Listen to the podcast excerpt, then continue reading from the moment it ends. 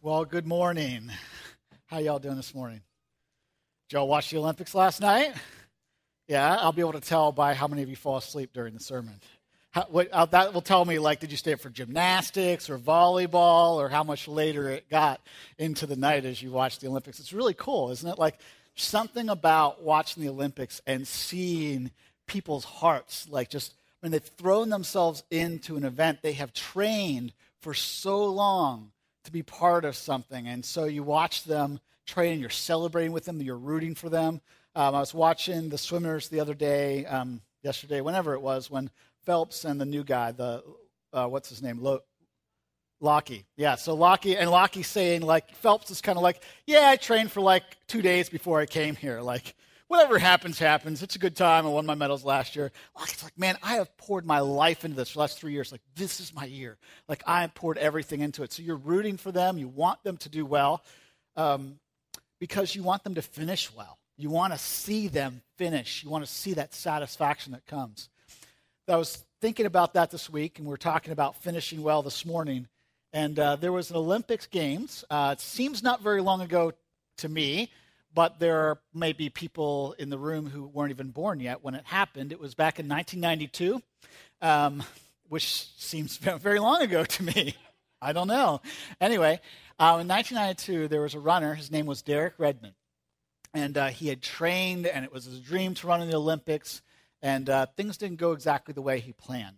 And uh, I just want you to watch this clip, and we're going to talk a little bit about him and what finishing well looks like for us as people of faith.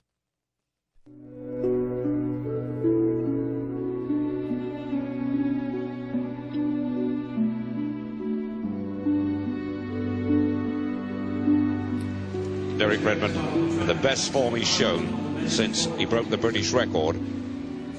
He was in great shape, you know, he, he was had a chance possibility of maybe getting a medal there. Cuban Hernandez has got uh, Redmond to aim at, and so too in line number three is Steve Lewis, but Redmond's got off very fast indeed, and so too is Ismail of Qatar. Down the back straight, he's the fractional leader. Bada of Nigeria has gone very quickly, and Redmond has broken down. He's on the track, kneeling down, and Derek Redmond, on his injury problem, the jinx has struck again.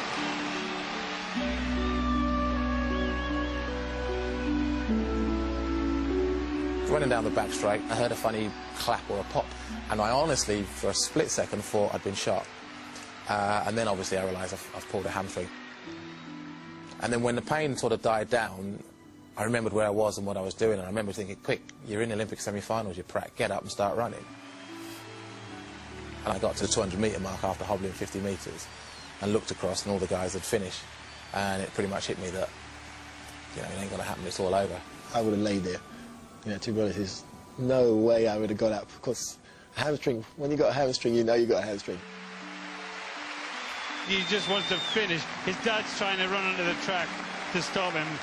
He's going to tell him, Derek, don't. The old man went to put his arms around me, and I was just about to try and push him off because I thought it was someone else. I didn't see him. He sort of jogged from behind. And uh, he said, look, you don't need to do this. You can stop now. You haven't got nothing to prove. And I said, oh, I have. You know, get me back into lane five. I want to finish.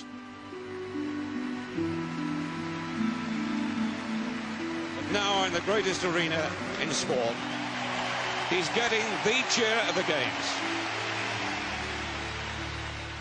I would never have wanted to be in Derek's shoe at that time. You know, it was a sad moment. It was a, you know, a great moment, you know, in the sport, to be honest. It's a figure, a picture that just stays in your mind forever, because you don't want to see any athlete having to go through that. You just knew how destroyed he was and just how much that race meant to him. Something about that moment, right? Where that, you know, he had trained for so long, he had poured himself in, he wanted to finish. He wanted to finish well. And that moment where his dad runs out of the stand and meets him. And despite everybody else, like, you know, oh, he's going to tell him not to finish, he's going to, his dad grabs him by the arm, puts his arm around his and said, I'm going to help you finish. I'm going to help you do it. And even as they're finishing, you can see his dad, like, you know, Derek's just ready to, like, weep. And his dad's like, not yet. We're not across the finish line. There'll be time for that, but I'm going to help you finish first. It's a beautiful picture of what the Father in heaven does for each one of us. When we go down in life and the Father just runs to greet us. He says, I've been waiting for you. I want to help you finish. I want to help you know me and enjoy me. And it's a picture of what we do for each other. Because the truth is, like, we all want to finish. Not one of us wants to be left behind. Wants to be left on that track just, man, in pain, not being able to go on. Not one of us wants to leave someone behind, but to look behind us and say, I want to help that person finish. I want to help them be part of that journey. There's something in the Christian life, the life of a follower of Jesus, that reminds us that finishing well doesn't mean being in first. Doesn't mean we got the silver or the gold. It means we came alongside of each other. Finishing well means finishing together. There's a sense as a family of God that we need to finish together, and that in itself will be finishing well. This morning, we're going to talk a little bit more about that. We're going to talk about Paul as he closes his letter in Romans, what it means to finish well, what it means to finish together. He models it really well for us. And you remember the whole book of Romans is in this context of reconciliation. In fact, you know, when he writes the book of Romans, Paul is writing to a church, to people he've never, he's never met. The Roman church kind of sprung up from Jews who had were followers of Jesus and came to Rome and began to meet together, and then Gentiles began to come to Christ, and people were all coming to Jesus together, and then actually the Jews got expelled from Rome, and the Gentiles had to raise up their leadership, and they had to lead the church, and the Jews came back, and now you have these two different sets of people coming back into church together, and Paul is talking to them about what it means to finish well. It means finishing together. It means not having tension between each other. It's not fighting, it's bringing back together. And so Paul's talking about that. He's modeling it in this chapter. He wants them to know, listen, the whole story of Christ, everything that you know about Jesus is about reconciliation. It's about getting you back in touch with the Father who loves you, the Creator who's always wanted you to be part of his family, to know you as a son and for you to know him as a dad. It's about Jesus reconciling us with each other, that we might not be distant and afraid to let anyone in, but we might have the confidence to open up our hearts and to say, I'm going to learn what real intimacy, what real relationship is about.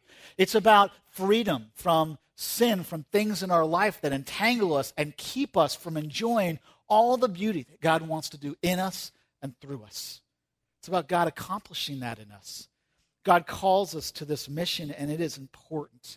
And he emphasizes it. Even our statement here at Daybreak, you know, our vision statement is just kind of a summary of of the gospel in Romans, which is helping people on a life-changing journey with Jesus.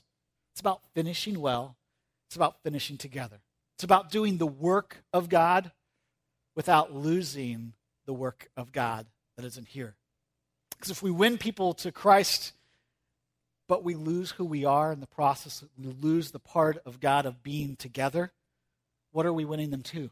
We need to win them. We need to do both things simultaneously. And so Paul is challenging people in this chapter in Romans to do that, this last chapter of sixteen. So if you get your outline out, we're going to go on a little journey today to discover what does it mean to finish well and how is finishing together such a huge part of it. So we finish well when we first when we work together as a team. When we can work together as a team. Working together as a team is huge throughout all of the all of Paul's writings, went throughout Christ's writings. I mean, it was Christ himself who said that the world will know you. They'll know you're, you're my disciples by your what? By your love. By the fact that you're a team together. That's how they'll know who you are. When we work as a team, it is essential that we know what working as a team is about and how essential it is. Now, there's a lot of teams that you see that work together, and their mission is critical. And so they learn how to work together, and it's important that they work together because they are on a critical mission. So there's teams in the military, you know, that You know, we celebrate teams like the SEALs team and, and all these different teams in the military. They know that if they work together, if they don't work together, people's lives are on the line. People are going to die. And so they learn how to work together because it keeps people alive and it wins the mission. There are people that are in the police force and E M Ts and firemen who all know there are people's lives on the line. If we don't work together, people will lose their lives. how much more critical is our mission? I mean, they're working to keep people alive for eighty years. But the mission that we deal with as followers of Christ is not about eighty years. It's about all of eternity. It's about reconnecting people with the God who loves them for all eternity. It's not just their life here that's on the line. It's their eternal destiny that's on the line. And so our job is all the more critical that we work together as a team. And if you've ever worked on a team, you know that, you know, sometimes I've worked on a lot of different teams in my life, and sometimes, you know, the work is really good and the team is okay. But in those times when the work isn't so great, you know, it's kind of like, oh, this isn't that engaging or whatever. Having a good team makes all the difference. When things are going awry, when things aren't going the right way, the people that you work with help get you through when you really have a good team. And that's why being a team is so important. That's why Paul models this so well. And he wants us to learn how to be that kind of a team. So let's look at Romans sixteen. The first five verses, I want you to just kind of pay attention to the, the modeling that Paul does as he describes a good team. He says, I commend you to I commend to you our sister Phoebe, who is a deacon in the church of Cenchreae. Welcome her in the Lord as one who is worthy of honor among God's people. Help her in whatever way she needs, for she has been helpful to many, and especially to me. Give my greetings to Priscilla and Aquila, my co-workers in the ministry of Christ Jesus. In fact, they once risked their lives for me, and I am thankful for them, and so are all the Gentile churches. And also, give my thanks and greetings to the church that meets in their home. Paul goes on and on. If you read the rest of chapter sixteen, you will find more than twenty-five men and women that he specifically says, thank you. You blessed me. You impacted the church and the mission of Christ. You worked as a team, and I'm so thankful for that. He goes on and on because he wants, in this last chapter of Romans, to say working as a team is essential to who we are and to accomplishing the mission that God's put us on. I think about this team at Daybreak and the countless number of people that I've worked with that I'm so thankful for. I mean, I have worked with people and they have blessed me and they have changed my life and they make Daybreak what it is. I I remember when we were portable working with the, the tear, setup and tear down team. Some of you were part of that.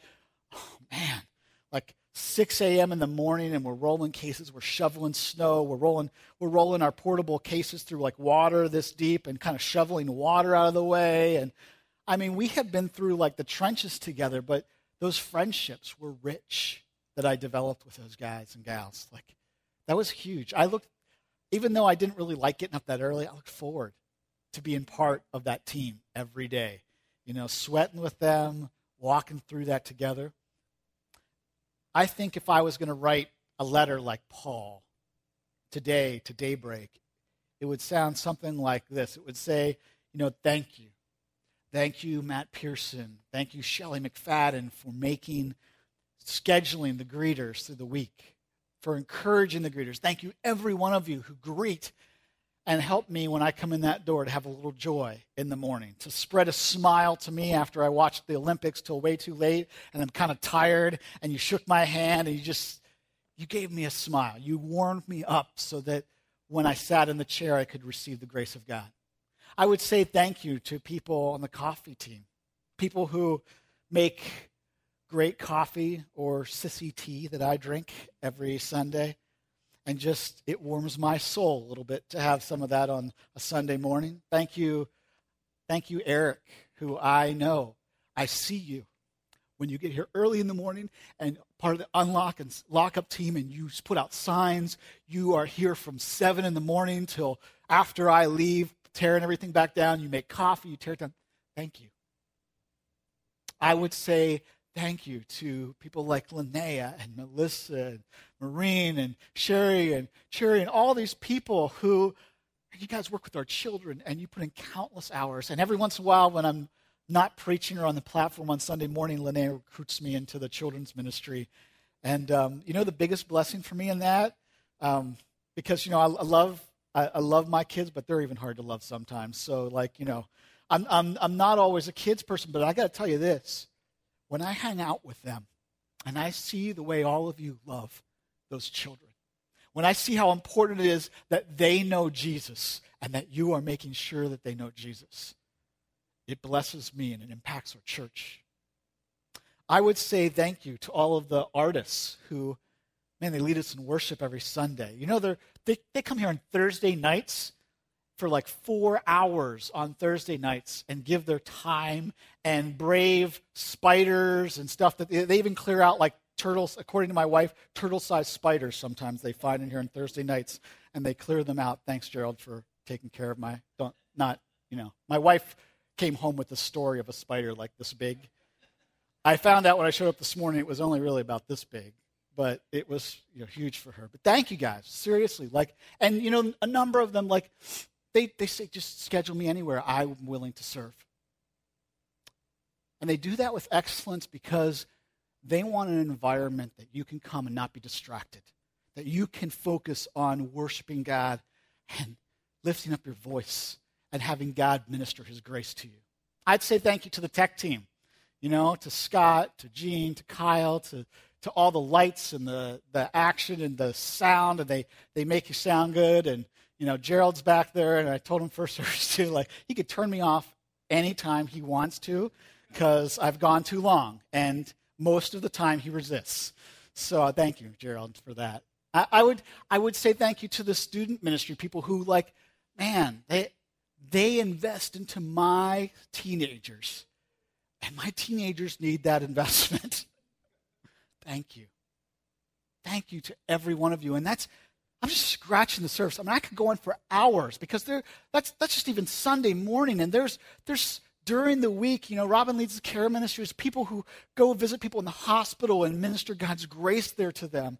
There are people, small group leaders, who lead and help people find the core truths of the gospel in their life and lead them through difficult times. All week long, God's grace is being administered, and I just want to say thanks because I think this is a dream team. I think that this is a team of people who care for each other. When when someone goes through a hard time, they're willing to step up. They're like Derek Redmond's dad running out of the stands to say, can I come alongside you during this really hard time, help you get to the next place? It's huge. It's not something that we should take for granted, and it's something I think Paul was modeling to say, don't take it for granted. To work together as a team like this is a blessing, is grace. But the truth is that most of us do take it for granted some days, right? Like, I show up here, and to be honest, there are days I show up, and I just expect it to be great. Like, I don't, I'm not thinking like, ooh, I wonder if someone will greet me, or I wonder if the music will be good. I'm just, I know people are going to minister to the children. I know the music's going to be great. And it's going to be a great day. And in taking that for granted, I miss the opportunity to thank others, to really appreciate them, to say thank you for the way you blessed me today. And so I want to give you opportunity. I want to give you permission, like, to say thank you anytime someone blesses you, to say thanks, to take that response card. I give you permission to use your response card as a thank you card. Just write out a thank you note to someone and hand it to them and say thanks. Because sometimes people need that. They need that part of the team just to say thank you. I know that there have been times in my life where I've wondered, like, I've worked hard, and I've wondered, like, is this all worth it? Like, is this really making any difference? And then I've gotten a note from one of you. I remember a note from someone that I had visited a, a class they were in and just told them a little bit about my heart and what God had, how God had touched me. And they, they sent me a note letter saying, thank you. Thanks for speaking your heart to us. Thank you especially for just being honest, like, this is your person and what you've been honest about. It totally wrecked me in a good way. It's inspired me to go on. I remember uh, Leslie Miller sending me a note. We had talked about something, and I prayed for her, and she sent me a follow-up note just to say, you must be praying because, like, things are changing in my heart and my life right now. We need those moments when people say thank you, and we go, ah, working as a team is good. We see God's grace flowing through us, and we celebrate it. So don't be afraid to say thank you. because it will make a huge difference in someone else's life. You know, I just want to let you know that I am blessed by all of you. And if you haven't had an opportunity to really be part of our team at Daybreak, I got to tell you, it is an awesome opportunity. You will rub shoulders with some of the best people I know, and you will be blessed by it. And uh, you'll have lots of opportunities in the month of August to be part of that. I just want to let you know how blessed I am and how much thankful I am for that. And Paul, in his note to the Romans, is basically saying, finish well. And if you want to finish well, work as a team. Finish together, because there's something monumentous about finishing together. And that's why he challenges. Treat each other with encouragement, respect, challenge each other, help each other on that journey. But it's not just working as a team that's important. Paul brings this concept down to another concept that he, he brings into other passages and writes it. It becomes a theme of his writing in some ways throughout the scripture, because he's learned lessons himself about this one. And that's the second thing. If we want to finish well, we need to guard our unity in Christ. We need to guard our unity in Christ because we need to be together. Unity is a crucial element of the church, of the people, the body of believers who love Jesus and are following them. Unity is huge, and probably some of you have experienced churches where it wasn't a crucial element, and it probably wasn't good memories. Probably not some good memories of that. And that's why Paul says you need to guard your unity. Paul knows that this boils down for him to so many occasions on his own life where, like, you know, he was about to go on, in one instance in Acts, he's about to go on a missionary journey, and there's a young man named Mark who wants to go with him. And he's like, no, I'm not taking that guy. He's not going to carry his weight. He didn't carry his weight last time. I'm not bringing him along. And later he repents of that, says it was wrong. And I think as he's writing this passage in Romans, he's reflecting on all of those experiences and all of those churches he's planted where he saw unity as such a gift. And it's something supernatural, something crucial to faith. I think he was reflecting on, you know, Jesus' words, they will know you're my disciples by your love. And so he says, love one another, have unity. So this is what he says in Romans sixteen, seventeen through nineteen. He says, and now I make one more appeal, my dear brothers and sisters. Watch out for people who cause divisions and upset people's faith by teaching things contrary to what have been taught. So, in essence, Paul's saying, do you know what endangers the unity the most? The unity of the people of the church. Do you know what's most dangerous to them? The people of the church. The people of the church are the people who endanger the unity of the church. There's danger here. And so he warns us, in this case, watch out for teaching that's contrary to the core truths of the gospel. Stay away from them, for such people are not serving Christ our Lord. They are serving their own personal interests. By smooth talk and glowing words, they deceive innocent people. But everyone knows that you are obedient to the Lord, and this makes me very happy. I want you to be wise in doing the right thing and stay innocent from doing anything wrong.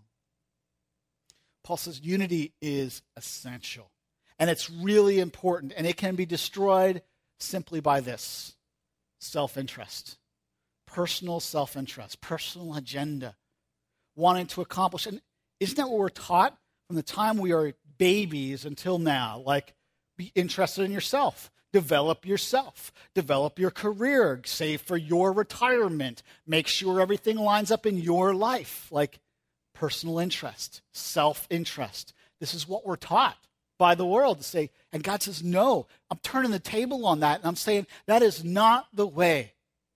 That is not the way you can finish. And and it's all about earning medals, right? Get the gold and silver by finish, by being self-interested. God says the gold and silver, that's not a win. That's not finishing well. Finishing well is when you finish together in unity. So he encourages us to finish well. And here's what's interesting about this. There are two things we're going to read in this Ephesians passage I want you to notice. One is that unity is a gift of God's Holy Spirit. It is supernatural. It is not something you can create. It is something that God creates and gives you as a gift and then says, guard it. It is precious. And the second thing is this. We are taught from the time we are young, develop yourself, be self-interested, and to be a better person, be focused on yourself and developing yourself, and that'll make you a better person. But this passage in Ephesians doesn't say that at all. It actually says, if you want to be a better person, then learn how to be a better person to someone else. Focus on other people. Focus on what's good for them, and you'll become better yourself. Let's check out Ephesians four. It says this, therefore, I, a prisoner for serving the Lord, beg you to lead a life worthy of your calling, for you have been called by God. Every single one of you have been called by God.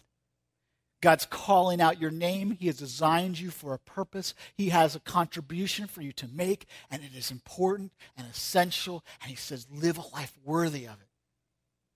And he goes on to say, always be humble and gentle. Now, humble and gentle is not something that's typically good for you, right? I mean, when you're humble and gentle, it usually means there's a reason that you had to be humble and gentle. Like someone... Someone like, you know, in the story of David and Saul from the Old Testament, Saul's like this mad king. He's throwing spears at David, and David is humble and gentle. He's dodging the spears, and he's not throwing them back.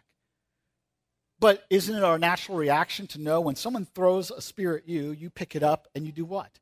You throw it back at them, right? That's our natural self-interested reaction.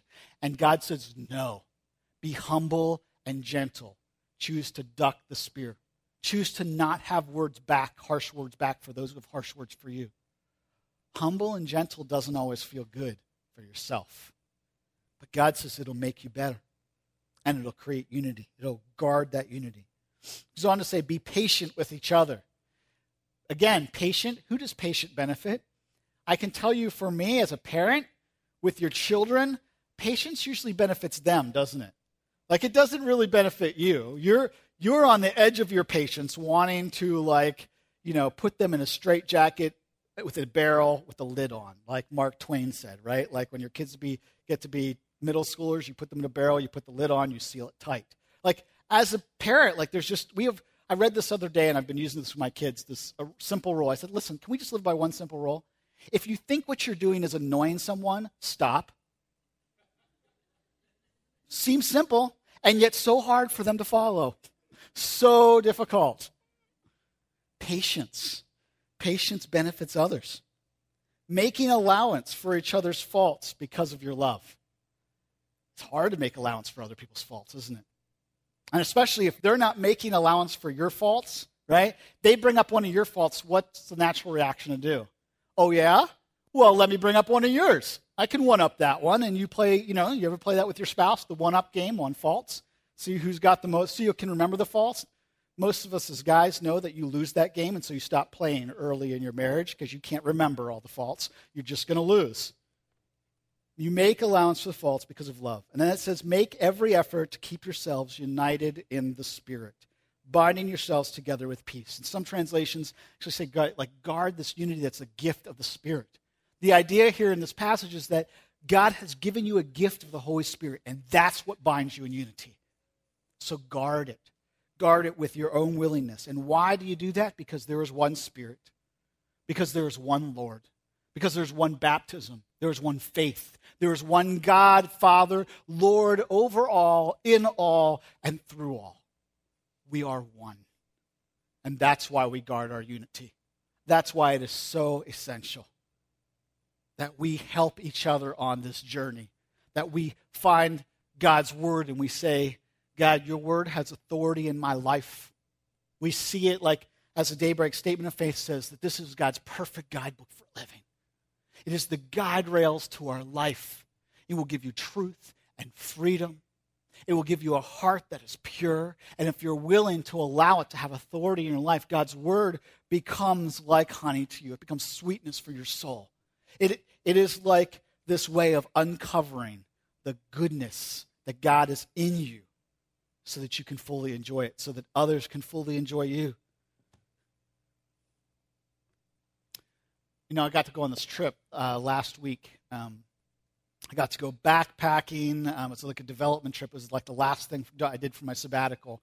Um, it was really, really cool. There were eight or nine pastors, three or four guides on this trip and leaders, and just amazing. Went to Colorado, and uh, we got to go climbing. I got to rappel down off these like two hundred foot cliffs. Um, we put backpacks on. We went out into like the Collegiate Peaks, like I mean, just hiked out into the middle of nowhere. Base camp was like a ten thousand feet. And, uh, you know, my wife said, I am so not jealous of you. Why would you want to do this? This is just nuts. And uh, I so loved it. Although by the end of the week, I was kind of tired of my own B O because there was no showers. And, like, in the week, you're just like, I really stink. This is horrible. Now, here's the really cool thing about this trip. One of the greatest apologetics of our faith is our unity. So I show up to this trip with eight or nine other pastors, four or five guides, all people who love Jesus. We're all from different backgrounds. Some of these guys are Reformed church people. Some of them are for Evangelical Free Church. Some are from Brethren in Christ. I'm an Alliance guy. Like, all from different backgrounds.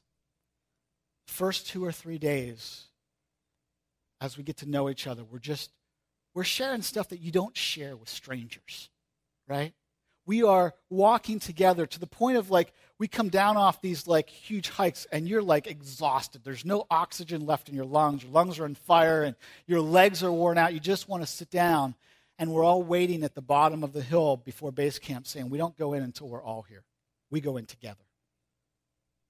We have these moments where at, in the evening where we just go out and we sing together. We worship God together. There's something incredible about standing in the middle of the backcountry of Colorado in the mountains when a thunderstorm is coming across the thing and the lightning's in the background and you're singing How Great Thou Art, you know, and you're singing about it, and it is just amazing to the point of, like, one of them told me, Sean, you have a really good voice. And I'm like, okay, now you brought love and charity a little too far, you know.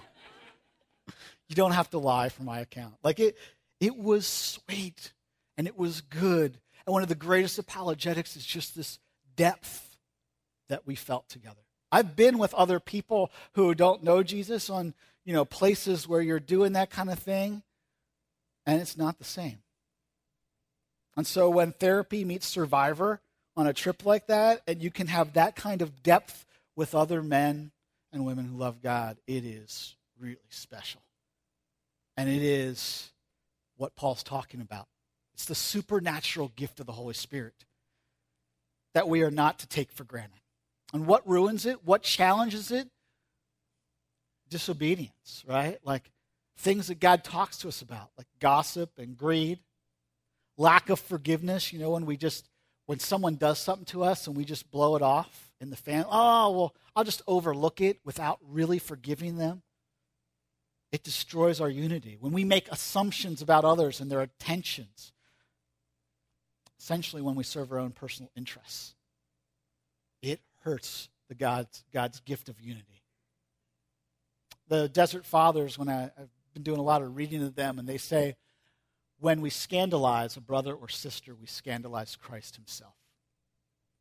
When we make assumptions, when we sin against one another, when we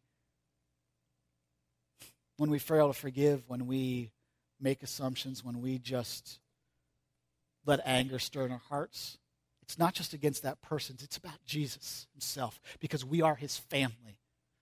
We are his reflection in the world. And that's why Jesus says, by your love, by your love, they will know you. You will be the greatest witness by your love for each other. And Paul knows how dangerous it is. I notice how dangerous that sin is. Whether, you know, we sometimes, I think, we get this misconception that sin is just affects us. Like, our sin just affects us. Oh, if I don't forgive that person, it's just going to affect me. They won't even know that they've done anything wrong. But down deep in your heart, you know the truth, right? They know that you're avoiding them. They know that you're holding something against them, and they don't know why. When you sin, when you do something, whether it's even relational, even if it's something that you think is just about you, it isolates you, because it isolates you from God, because it throws a dark cover over your heart, the things in your heart, and it keeps you from intimacy with God and intimacy with others. And so God says, don't do it. Listen carefully to my words, because these are the words of life for you. And finishing well means finishing together. And you can't be together if you've isolated yourself. So God encourages us to be together, to celebrate obedience. But that battle can be difficult. I mean, Paul himself in Romans seven says, sometimes I want to do the right thing, but I don't do the right thing. And even though I know what the right thing to do is, I still don't do the right thing. Have you ever been there? Like when you just struggle, there's something in your life or someone in your life, and it just goes wrong. Have you ever had like strife in your family? Even though maybe everybody knows Jesus and there's just relational strife and you're just like, Lord, let it end. Like, I just can't do it anymore. And in those times of battle, in those times when we struggle most, God gives us a promise to stand on. And his promise is in Romans sixteen twenty. It says, the God of peace will soon crush Satan under your feet. The grace of the Lord Jesus Christ be with you. God's promise to you is though Satan would love to destroy your unity, though Satan would love to give you relational strife, the God of peace will crush him. You can stand on the promise that God says it will not last forever. And my grace in the meantime will sustain you. Though you may be in a school that is teaching you humility and gentleness and patience and forgiveness and repentance, one day you'll graduate and you'll be thankful that you were in that school. If only you'll just submit to God and say, God, I trust in you and I receive your grace. And sometimes that grace comes directly from God and he gives you this gift. And sometimes it comes through his word. And sometimes it comes through someone in your family, someone in your spiritual family who just administers grace to you, who says, I'm going to be with you, who runs out of the stands and says, I would love to be with you. As a pastor, um, every once in a while I get to be a part of a family who's letting someone pass on to the next life, you know, helping them through the grieving process. As a part of that funeral, speaking to them, speaking to their family, I think about the shortness and brevity of life. Think about the finish line. Last week, Pastor Rick did a funeral for a brother of a person at Daybreak. He was forty-eight years old. forty-eight years old. And um, he was out just doing his tomatoes, just picking tomatoes in his garden when he passed on. forty-eight. There was a time in my life that forty-eight seemed like a long way away, but I'm forty-three now, and um, it's not so long. The finish line I, just reminds me, like, I don't know when the finish line is, and neither do you. Not one person here knows when your finish line is. And yet we live like this life is forever, right? We plan for, when am I going to retire? Am I going to travel? Am I going to do all this stuff? Instead of seeing the view of eternity, where God says finishing well is not about a gold medal here. It's not about your silver medals and your, it's about finishing together. And you know when you learn this lesson best? When you are at someone's hospital bed right before they go. They have never once asked me for trophies, for their bank statement, for a picture of their car. They've never once asked me for all the job titles in their resume. But they have asked me for the people who love them to be by their side, to speak blessing over them. Because down deep in every one of our souls is this innate sense that finishing well means finishing together. And you want someone to be there with you. You finish this life and go into the next that lasts forever. So what about you? Have you ever been in a place where you know that finishing well is finishing together and yet you've been burned before? Do you know what I mean by that? Like you've opened up your life to someone and they hurt you with it. You were intimate, you were friendly with someone, you let someone into your life and they hurt you. And then you cut it off. You said, no more. I'm not doing that anymore. It's too risky for me. So you say, maybe I'll just finish alone. But if you finish alone, probably won't finish well. And so I want to encourage you this morning. Will you guard your unity by just being open and transparent? Letting others into your life. I think about when, before I went on my sabbatical and just being out of gas emotionally, being at the end of myself, and having so many people come alongside me in my own brokenness who said, Sean, I love you, and we'll be with you. And why don't you take this gift of sabbatical? And so many people were encouraging to me. Say thanks for all you've done for us. Like, we want to give you this gift. Go get, go allow Jesus to heal you and minister to you. We'll go with you on that journey. It's okay. It's worth the jer- It's worth the risk to open your life and say, I'm just done. I need help. Because when you do, someone runs out of the stands with your hamstring hurt, and they come alongside you and they pick you up and they put their arm around you and they say, come on, we'll finish together. And when you do that for someone else, you realize that when your hamstring pulls in life and you're out and you can't finish on your own, and someone will run out of the stand for you.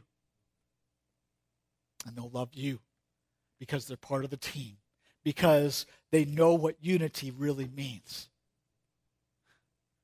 because they know finishing well means finishing together. Let's pray. God, thank you. Thank you for your calling on every one of our lives. Thank you for running out of the stand and rescuing us. Thank you, Christ, for the sacrifice that you made on the cross, that you would reconcile us with you and with each other. And now you give us this gift to be on your team, to know the unity that happens as a gift of your Holy Spirit for those who love you and surrender their lives to you. It is incredible. So God, no matter where we are this morning, I pray that, that we would grasp and know in our hearts. May we grasp the forgiveness that you offer to give us a fresh, clean start with each other and with others. May you give us the courage to be humble, to be gentle, to make allowance for each other's faults.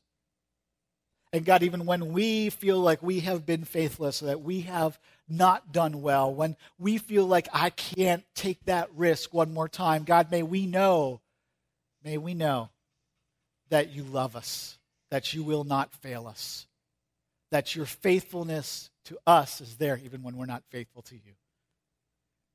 God, help us to rise and meet the challenges that you give us so that we can fully enjoy finishing well, so that we can finish together and help each other on that journey. In Jesus' name, amen.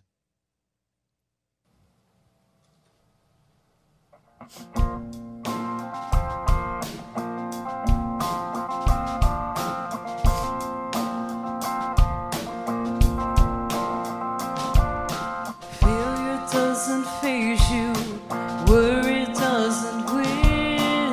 Loss doesn't leave you afraid to start again. Our sin doesn't shock you. Our shame doesn't shame you at all.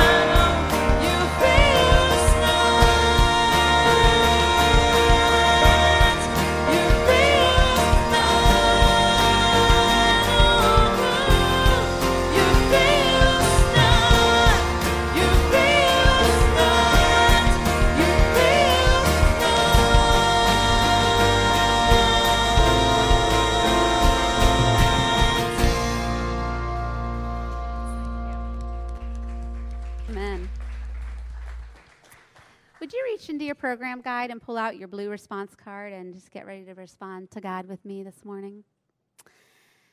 This message was a great one, and it brought both blessing and challenge to my heart this morning. It brought blessing because I found myself sitting there thinking about what an honor it's been to be part of this Daybreak family really since the beginning. And I found myself just reflecting on just how thankful I am for the ways that God has used me and has used others um, in this church family. And I, I thought of several names of people that I need to send that thank you card to today. As Pastor Sean said, you know, you could use your response card. Mine's a little filled up, so I'll have to actually get some thank you cards uh, this week and make sure that I thank the people who have impacted my life um, in so many ways through this church family. And the message brought a challenge as I thought about what it means to be part of this family and the huge responsibility that comes with being a follower of Christ. It spoke so clearly to me through the message in that passage in Ephesians, um, where Paul begs us to live a life worthy of our calling, to live a life worthy of our calling, and all that that means, to be humble and gentle and patient, and forgiving, to do whatever it takes to help build and maintain unity in the body. And if I'm honest this morning, I'll tell you there are times that I do that well, but there are times that I don't. And I need to rely on God's power, on the presence of His Holy Spirit in my life, where I need to call on Him daily, hourly, moment by moment, to ask Him to do the work in me, so that I can be somebody who helps bring about that unity in the body. And so I just want to encourage you this morning as you reflect on how God was speaking to you. Whatever it is in your life, whatever that mountain is, whatever that battle is that you're thinking about this morning and that you're recognizing may need some intervention, whether by God's Spirit or by other people in your church family, in your life, God's bigger. God's bigger than all of it, and He wants to do that work in you. So take some time these next few moments to just call out to God, to write a note, a prayer out to Him on your response card, to write down those few people's names that you want to reach out to this week. Whatever it is that God's speaking, use this time to respond to Him.